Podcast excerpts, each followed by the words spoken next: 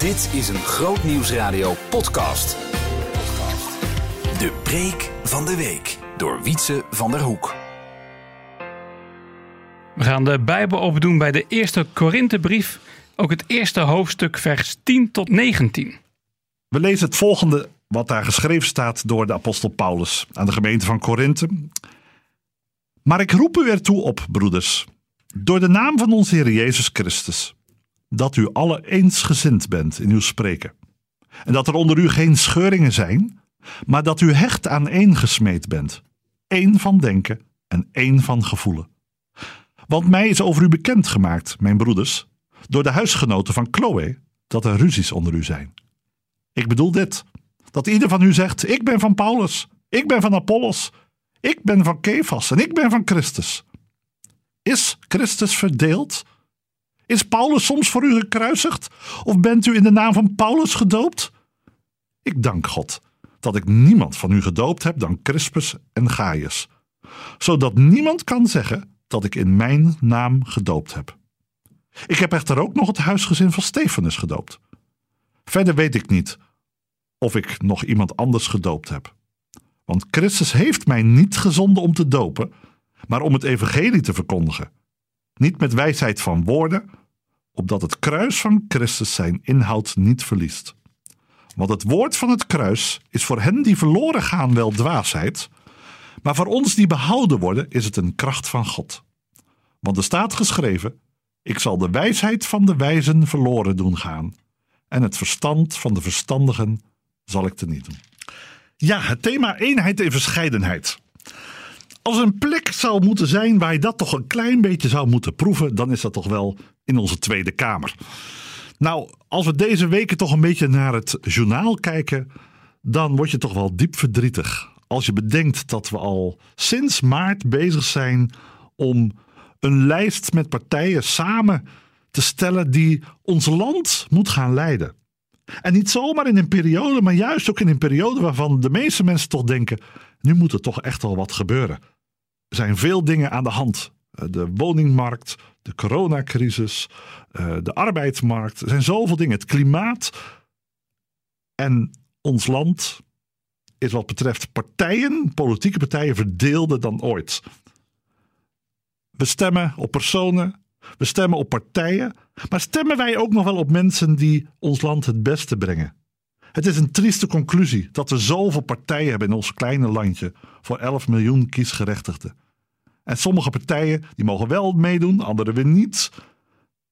We kunnen er meewarig naar kijken. We kunnen er soms bijna om lachen en we kunnen er soms een mening op hebben als je te pauze van je werk bent of op een verjaardag. Maar als christenen doen we het niet soms heel veel anders. Laten we eerlijk zijn.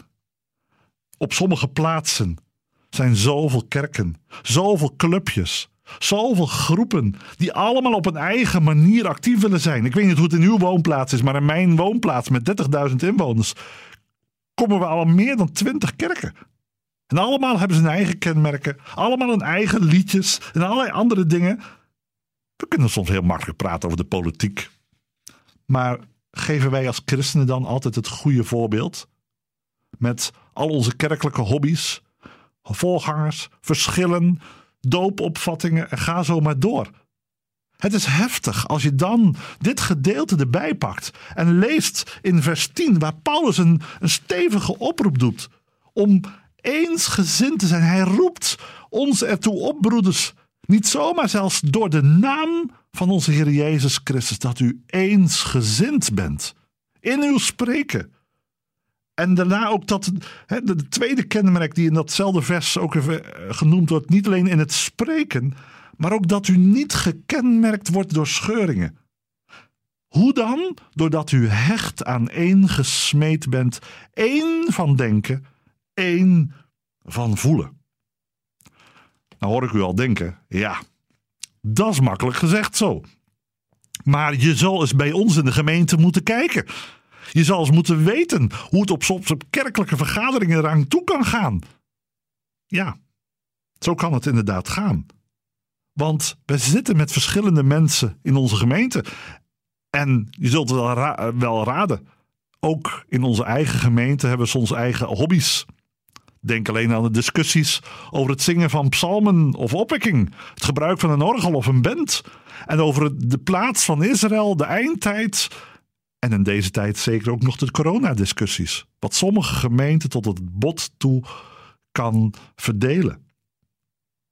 Hier in dit gedeelte roept Paulus er dringend toe op. Want in de gemeente van Korinthe was het niet anders. Wat dat betreft zijn we 2000 jaar niet veel opgeschoten. Net als de politiek sinds de Romeinen niet heel veel is opgeschoten. Ook in deze gemeente zien we dat er veel aan de hand is. En Chloe heeft daarover geschreven naar Paulus. Het is bekendgemaakt door de huisgenoten van Chloe dat er ruzies onder u zijn. En wat, zien we daar? Partijschap. Ik ben van Paulus, roept de een. En weer een ander, nee, maar ik ben van Apollos. Apollos was een Joodse geleerde uit Alexandrië. Nee, maar ik ben van Kefas, Petrus. En tot slot zegt er zelfs nog eentje, ik ben van Christus. Dat laatste moet ik nog wel eventjes toelichten. Want je zou natuurlijk denken, ja, maar dat zijn we toch allemaal van Christus? Nou, dat is niet wat hier bedoeld wordt. Ik ben van Christus, die uitspraak, daar bedoelt iemand mee. Ik heb helemaal niets met jullie te maken. Want ja, ik luister alleen maar naar Jezus. Alsof het luisteren naar je broeders en zusters er niet meer toe hoort.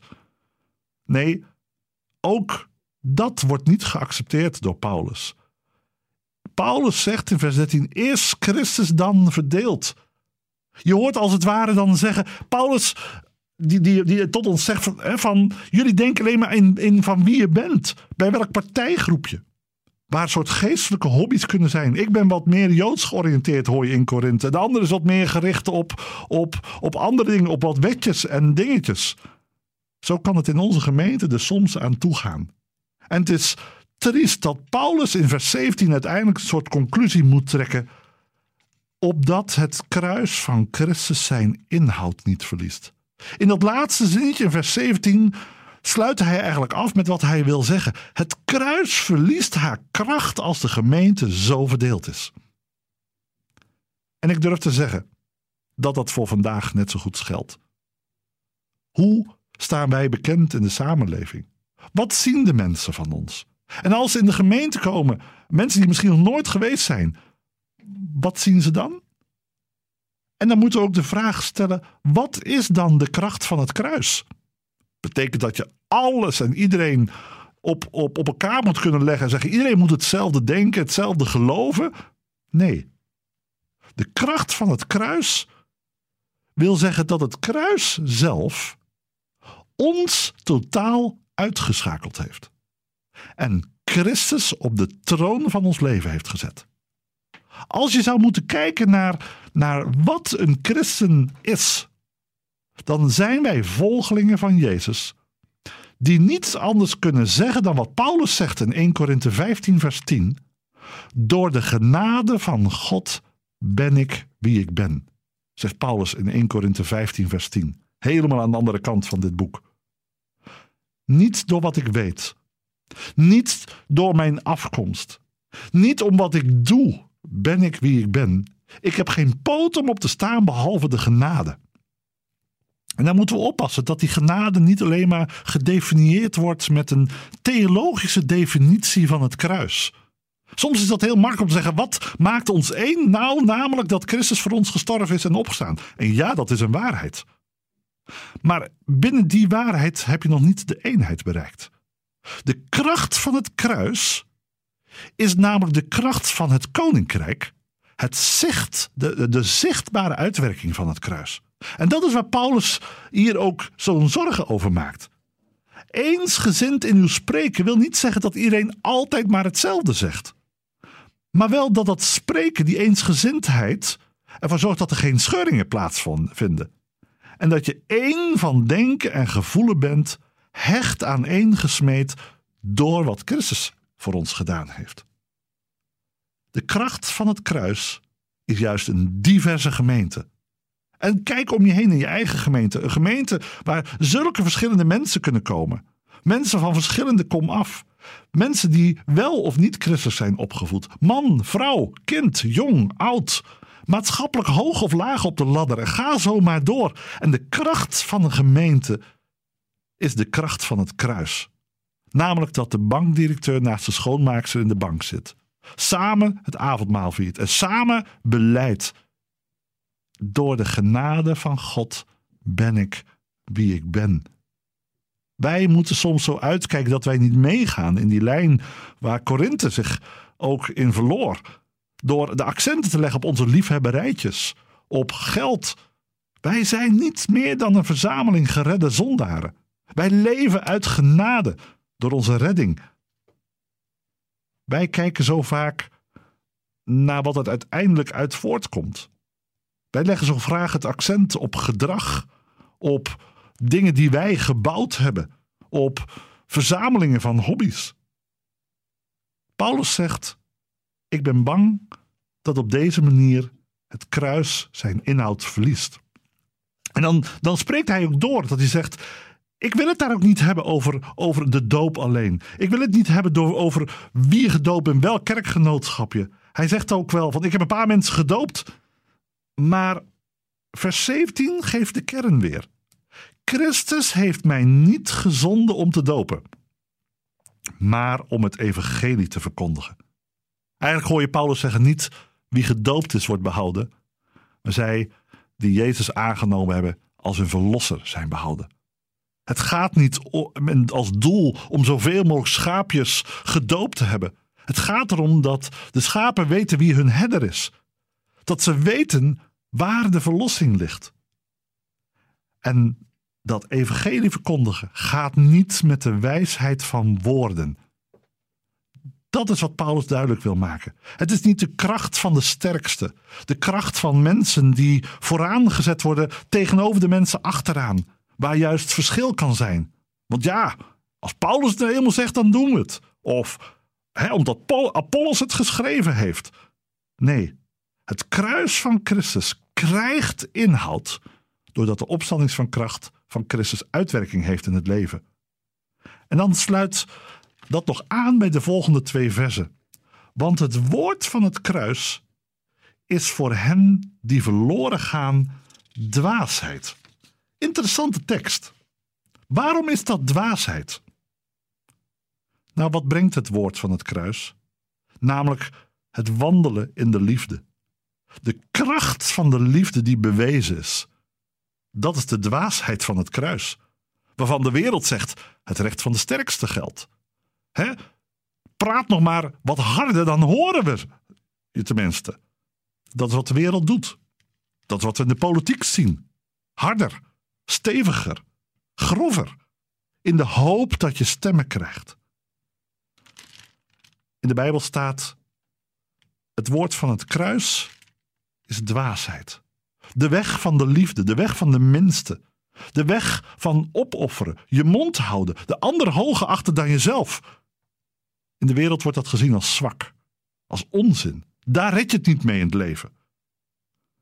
Maar, zegt Paulus, voor ons die behouden worden, is het een kracht van God. De gemeente van Christus wordt dus gekenmerkt door het wandelen in de liefde. Voor de wereld een dwaasheid. Voor ons zelfs een kracht van behoud. En dat is wat de Heer Jezus ons geleerd heeft. De weg van de liefde. Zalig zijn de zachtmoedigen. Zij zullen het koninkrijk beërven. En dan staat er ook: ik zal de wijsheid van de wijze verloren doen gaan. En het verstand van de verstandigen zal ik niet doen. Het gaat niet om de kennis. Het gaat niet om de hoeveelheid dingen die wij bij elkaar kunnen doen. Wij zijn niet geroepen om te dopen. We dopen wel, maar we zijn niet geroepen om te dopen. We zijn niet geroepen om te oordelen over mensen. Dat wil niet zeggen dat je soms iets niet mag vinden. Maar ten diepste zijn we geroepen om het evangelie te verkondigen en misschien mijn eigen woorden al achteraan te zeggen om het evangelie te zijn. Wandelen in de liefde. We beginnen niet bij personen. We zijn geen liefhebbers van dominees, kerkgenootschappen. We hebben niet geestelijke hobby's. We hebben de Heer Jezus. Dat is de inhoud en de bewezen kracht in ons. Dat is wat ons eensgezind maakt. Dat is de Heer der gemeente, onder wie geen scheuringen horen plaats te vinden. Maar hecht aan één gesmeed zijn, is door de liefde. Eén van denken en één van gevoelen is wanneer we de Heer Jezus bovenaan de berg zetten. En waar we allen naartoe kijken waar we uitleven, tot leven en doorleven. Wat wij aan de wereld te bieden hebben, zijn geen mensen. Wij hebben niet de beste muziek misschien en de beste gezelligheid. Wij hebben de Heer Jezus te bieden. En dat is wat wij mogen doen in onze gemeente. Verdeeldheid komt helaas vandaag de dag nog veel voor. Vaak zien we dat de liefde naar de achtergrond verdwijnt. Maar het begint niet bij een kerkgenootschap. Het begint niet bij een kerkenraad of een dominee. Het begint bij ons allemaal. Zelf. Wat is de kracht van het kruis in ons?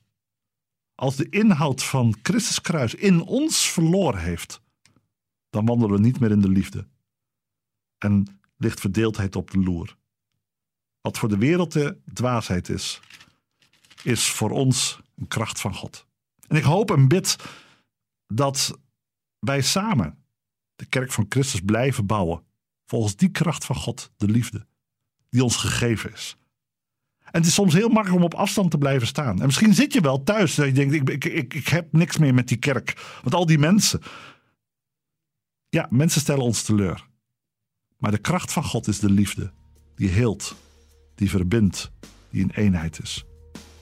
Bid om die liefde. Wandel in de liefde. En begin bij jezelf. Want Christus is voor jou gestorven en opgestaan. En wil niets leveren dat jij wandelt in zijn wegen. De weg van de liefde. Amen. Behoefte aan meer? Grootnieuwsradio.nl slash podcast.